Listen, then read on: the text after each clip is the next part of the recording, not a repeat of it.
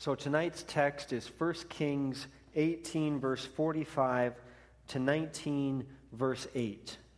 And last time in the Elijah series, we looked at probably the most famous passage, the most famous story about Elijah, where Elijah was on Mount Carmel. He faced off with the prophets of Baal, and he won. The Lord showed his power in fire, and Elijah came out the victor. And the story continues now, beginning at chapter 18, verse 45. Meanwhile, the sky grew black with clouds, and the wind rose a heavy rain came on, and Ahab rose off, rode off to Jezreel.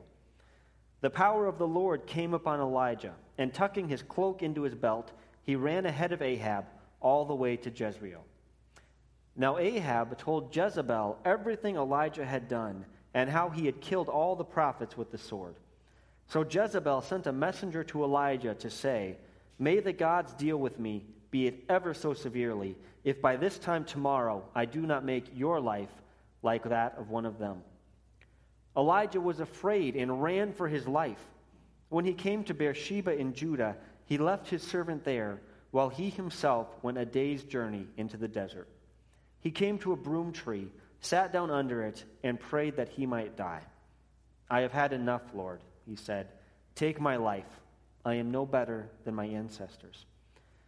Then he lay down under the tree and fell asleep. All at once an angel touched him and said, Get up and eat. He looked around, and there by his head was a cake of bread baked over hot coals and a jar of water. He ate and drank and then lay down again. The angel of the Lord came back a second time and touched him and said, Get up and eat, for the journey is too much for you. So he got up and ate and drank, and strengthened by that food, he traveled 40 days and 40 nights until he reached Horeb, the mountain of God. This is God's word for us tonight.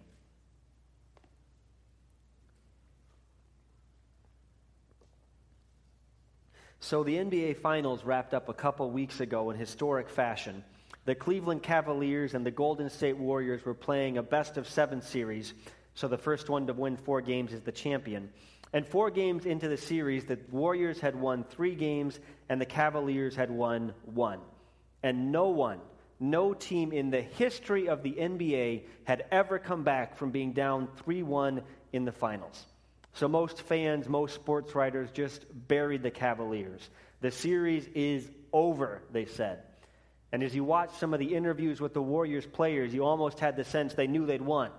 You almost had the sense they wanted to say, you know, this is really easy. I don't know why they're even showing up for the rest of the games. But then they actually played the last three games. And the Warriors lost the fifth game, and the Warriors lost the sixth game, and the Warriors lost the seventh game, and they lost the series. Up three to one in the finals in a situation where every team before them had won and closed out the year. Victory seemed certain and instead victory turned to defeat. The finals went backwards for the Warriors from how you'd expect. And that's how our passage for today goes too backwards from victory to defeat. We usually like stories that move from failure to success, from defeat to victory. That's the usual story arc, the type of thing we like to hear.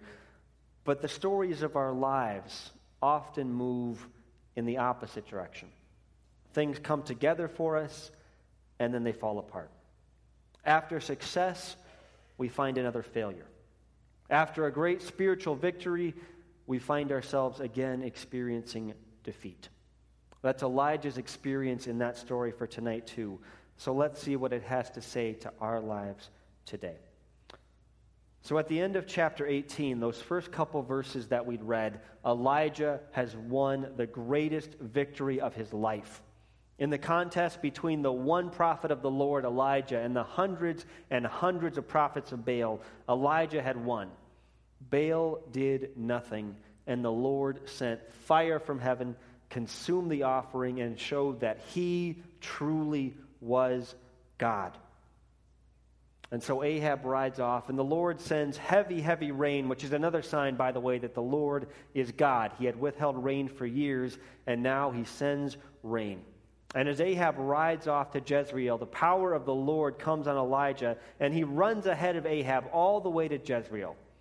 And the way I've always heard this story is that that was kind of one last contest between Ahab and Elijah, and Ahab wins because he outraces the horses. But I don't think that's really what that section is trying to say. This isn't, this isn't one last contest, it's not a race, it's an alliance. Elijah is running ahead of Ahab like a messenger or a herald would run in front of a king and say, The king is coming. On the mountain, the Lord won. On the mountain, the Lord defeated Baal and all of his prophets. And so now Elijah is running in front of the king of Israel, and the indication there is that the Lord has won the king over. Elijah would have been running there in front of Ahab, thinking, finally, everything is going the right way. Finally, the king is in line with the Lord, and we are going to see a true change in this country. Elijah feels just how the disciples might have felt when they finally realized that Jesus had risen. The night was over, the dawn had come. The powers of the world had done their worst and they'd been defeated, and victory was here. But then we come to 1 Kings chapter 19, and suddenly Elijah feels victory slip away into defeat. Ahab runs home and he tells his wife Jezebel what's happened and what he did that day. And Jezebel doesn't take that very well at all. So she sends a messenger to Elijah and says, By this time tomorrow, I want you dead. Now, on the one hand, this wasn't an idle threat at all. Jezebel had arranged to have probably hundreds of other prophets of the Lord slaughtered. So Elijah had some reason to be concerned. But on the other hand, Jezebel is really overplaying her hand here. The Lord has just shown through fire and through rain that He's the true God. The people have declared their allegiance to the Lord and they've slaughtered the prophets of Baal. Elijah and Ahab have come down from the mountain together in a victory parade. All the indicators are that Elijah is on the winning team at this point. And if, if Jezebel had really wanted to kill Elijah, she probably would have sent soldiers or an executioner, not just a messenger, to come and give some threats to Elijah. So it seems like Jezebel isn't actually ready to come after Elijah. She just wants to scare him off. She just wants to make some threats and hope she doesn't have to confront him because right then it looks like she would lose. And how does Elijah respond? Elijah panics.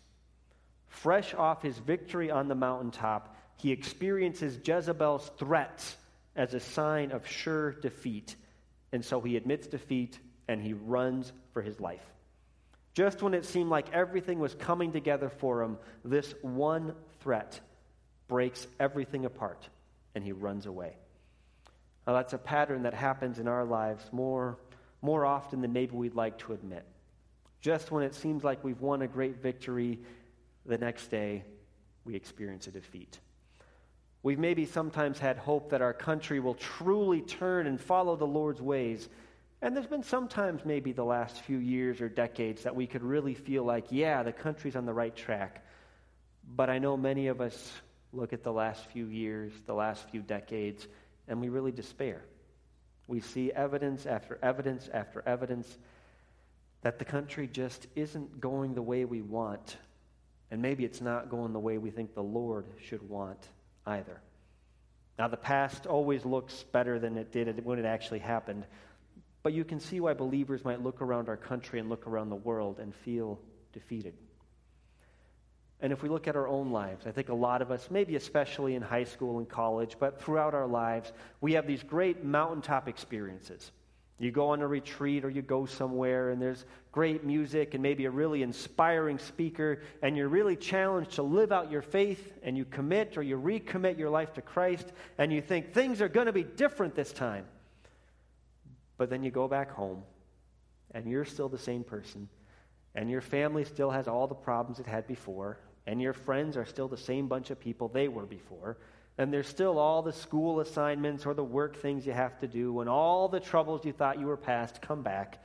And so, from that mountaintop victory experience, you come back down to the reality of defeat. And for Elijah, that sense of defeat moves on to despair. He wins the victory and he finds another fight waiting for him. And so he just gives up and runs away. Now it seems like Elijah probably was probably was too quick to pull the plug. He needed to be careful. He needed to not, you know, not get crazy, but he probably could have faced down Jezebel and won at that point. The death threat wasn't anything new. It certainly wasn't reason to give up and run away. We don't know what Elijah was thinking. Maybe, maybe he thought Jezebel would just give up and give in. Maybe he thought Ahab, against all prior experience, would finally stand up to Jezebel and get her and her gods in line. Whatever he was thinking, he seems to have some sort of probably not very realistic expectation. And then he runs away. And verse 3 says he runs for his life, and the text tells us that he goes to Beersheba in Judah. He leaves his servant there, and he keeps going and going. Now, Beersheba was the last stop on the way to the desert, on the way to the wilderness. So when Elijah gets there and leaves his servant and keeps going, Elijah is resigning as a prophet. It's hard to say exactly what was driving him at this point. Maybe he's just tired. Maybe he's lost faith in the Lord. Maybe he feels like he just doesn't have him in it, have it in him to keep fighting ruler after ruler, God after God, battle after battle. We don't know what Elijah was exactly feeling, but he was in despair. So he runs off, he resigns his prophetic office basically. He lays down under a tree and he says, God, please just kill me. Elijah feels done. He feels like he has nothing more to offer the Lord, and he feels like the Lord has nothing to offer him except death. So he lays down, he gives up hope, and he falls asleep. Elijah really isn't living up to his role as the prophet of the word of the Lord here. In chapters 17 and 18, the first parts of the Elijah story, we see again and again that the word of the Lord came to Elijah and guided him in what to do next. And we see miracle after miracle, victory after victory. But now, here so far in chapter 19, the word of the Lord hasn't spoken. Elijah is not doing anything with God's word at this point, he's doing his own thing. When things got really tough, Elijah stopped listening for the word of the Lord and he just ran off and gave up. So, on the one hand, we can be kind of hard on Elijah here. We can say he really wasn't carrying his obedience all the way through. But on the other hand, maybe we can be sympathetic. Maybe we can see how at this point Elijah would have reason to be pretty down. He's won a great victory, and then things don't turn out how he wants. And when those tough circumstances come, it's hard to hold on to hope. When we're defeated, it's easy to give up and despair. You know, if you just look through the bulletin week after week here, you see story after story of people who experience really, really tough things. And there are a lot of things, even just in our church here, that don't make the bulletin, a lot of struggles that go on and on and on. Life is hard. And living in faith is hard. There are a lot of times when it seems like despair is the most natural and the most sensible thing to do. And I think that's especially true if we treat the gospel as too shallow. If we say that faith must always guarantee the victory, then we're bound to despair when we experience defeat. If all we ever tell ourselves are stories of Christian triumph, then we have no resources to deal with the times that we experience setbacks. A number of writers recently have surveyed and written about the beliefs of young people in America, and it seems like there's a fairly consistent pattern that emerges from that. That a lot of young adults in America, and even maybe even especially young Christians, believe that God is nice and that God just wants everyone to be nice, and if we're all nice, we'll all be happy and have great lives. You could call it the gospel of niceness if you want. But that gospel has no power.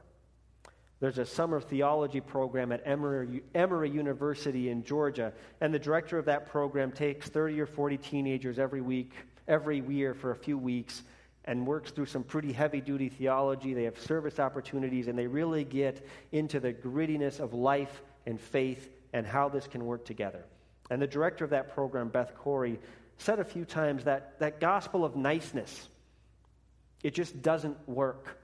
Kids who come and they think, you know, God's a nice guy, and if I do what's right, I'll be fine. Everything will be good. I will experience nothing but success and happiness in life. That gospel of niceness has no power when we experience setbacks. And so kids come and they ask at this program, well, why, why are my parents getting a divorce? Why did my best friend kill herself last month? Why, in this economy, even though I've worked as hard as I could and been a good kid, why is there no real hope that I'm going to get a decent job? If we really ask tough questions in our lives, it's easy to land in despair. And if we don't really go deep with the gospel and what the Lord has to teach us, it's easy for us to think, well, the gospel doesn't really matter for my life because my life isn't nice right now. And so, what can it possibly say to me right now? But when Elijah's in that situation, when Elijah's been defeated and he's in despair and he can't hear any good news or see anything good, when Elijah's in that situation, the Lord provides for him. Even though Elijah probably didn't have good reason to run away, even though Elijah's being disobedient, even though Elijah's resigning his job, even though Elijah is basically saying, Forget you, God, just kill me and be done with it. Even when Elijah is at that point, the Lord delivers him. Elijah says he wants to die and he lies down under a tree to do it. And then an angel comes to him and says, Get up and eat. And there's an interesting feature of the Old Testament Hebrew that the word for angel is actually exactly the same word as messenger. Angel, messenger, exactly the same word. So the only way you tell which is which is by context. And if you remember in verse 2, Jezebel sent a messenger that threatened Elijah with death. And this causes this huge crisis of faith, and Elijah runs away. And now, here in verse 5, another messenger comes. And verse 5 doesn't tell us where that messenger came from, it just says a messenger or an angel. Read it how you like. But a messenger or an angel came and gave Elijah food. When Elijah was wrecked, his daily bread was provided for him. When he had given up hope and had nothing left, he had enough bread and drink to eat for that day. So Elijah gets up and he eats and drinks, and then he lays down again. And then the messenger comes a second time. And then in verse 7, it says not just a messenger, but it says there explicitly, a messenger of the Lord. And this time the angel tells Elijah, Get up and eat, for the journey is too much for you. And then Elijah gets up and eats, and this time around, this time around, the food and drink give him what he needs to keep on following the Lord. And then the text says that Elijah got up and he had strength enough to journey on for 40 days and 40 nights until he reached Mount Horeb. Now, it's not quite clear there if the angel provided food for Elijah once and then for 40 days and 40 nights he could travel, or if the angel kept providing for Elijah on the way. But what is clear is that the angel of the Lord was miraculously providing what Elijah needed when his own resources had totally run out.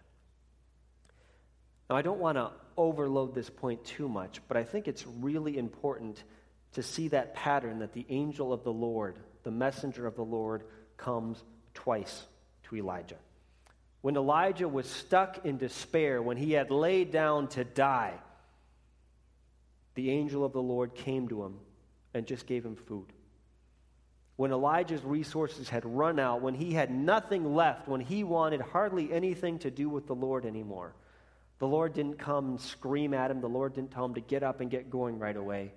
The Lord sent a messenger with daily bread. And then the next time, the next time the messenger comes, then he gives Elijah daily bread and also a call. The first time was just enough to keep Elijah going. The second time got Elijah back up to speed and able again to stand up and to follow the Lord. When we're at the point of despair, the Lord provides what we need. And sometimes all we get is just what we need for today. Sometimes in hard times, the Spirit works in our hearts just enough to know that we haven't been forsaken. Not enough to have everything we need to get back to full speed and to really follow the Lord and have the victory again. But when we're deeply defeated and despairing, sometimes the Lord gives us just enough. Just enough for that day. Just enough for the next step. And in those hard times when we receive encouragement, we don't always see the Lord's hand at work, but all the time in those hard times when we get that phone call we need or that email or that gift, the Lord is at work. The Lord never leaves us alone, even when we're despairing, even when all we want to do is go lay down under a tree and die. Sometimes, often, even after great spiritual victories, we experience spiritual defeat and even despair for his own reasons, the story of the Lord's work in this world and in our lives is not one great big upward movement to joy and happiness. There's victories and there's defeats. The Lord blesses us with many mountaintop moments, and he also walks with us through many dark valleys and into many, many deserts. But even in those hard places, the Lord does not abandon us. Ann Havard was a college student a few years ago when she attended that theology summer program at Emory University, and she had had a tough road the couple years before that. Her father had died of cancer when she was just a freshman in high school. Her best friend had died of cancer a couple years after that. It was tough. Life was pretty dark for a long time. But instead of giving up, Anne dug deep into the faith, and her church and her family helped along the way, and she spent time in God's Word, and she dug and she dug and she dug, and she did things like go to summer programs where you spend weeks studying theology and going to homeless shelters and things like that. She really dug deep. And at the end of that summer, when a reporter asked her, How did you keep going? When you were in the midst of all that darkness and defeat, what kept you going?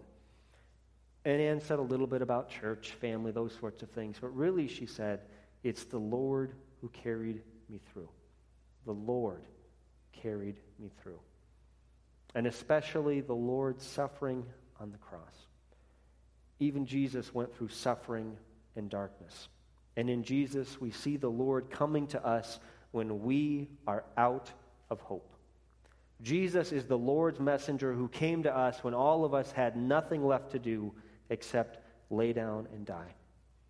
When we feel lost and alone, Jesus, our Lord, comes to us and he gives us hope and he gives us, with, he gives us the encouragement and the strength that we need. Doesn't always happen on our timeline, doesn't always happen in the way that we want, but the Lord always meets us in the desert. And the gospel of the Lord Jesus, the true gospel of the Lord Jesus, crucified, died for us, risen for us, can stand up to the toughest challenges, to the hardest questions you can experience or imagine. Often in our lives, victory is followed by crushing defeat. We often have reason to despair, to give up hope. In one way, we can look back and say, Jesus on the cross won the great victory over evil. But in another way, in our lives, we often see evil seem to win. We aren't at the end of the story. There are lots of twists and turns, lots of hard things coming up. And we should expect, we should expect to experience times of defeat and even despair. The Lord's work always, always faces resistance. The Lord's people always are a target for the forces of evil. This journey often feels like it's far far too much for us. But the Lord continues to deliver us. The Lord continues to deliver us. Defeat after defeat, no matter how many times we enter the desert and feel like we just want to give up, the Lord continues to deliver us. And the Bible assures us that someday, someday there will be a victory after which there will be no more defeats. The day will come when Jesus will return and he will do away with evil forever. So we wait and we hope for that day. We rejoice in the victories we have. We expect some defeats. But whatever comes, the Lord delivers us. The Lord is our God, and he delivers his people.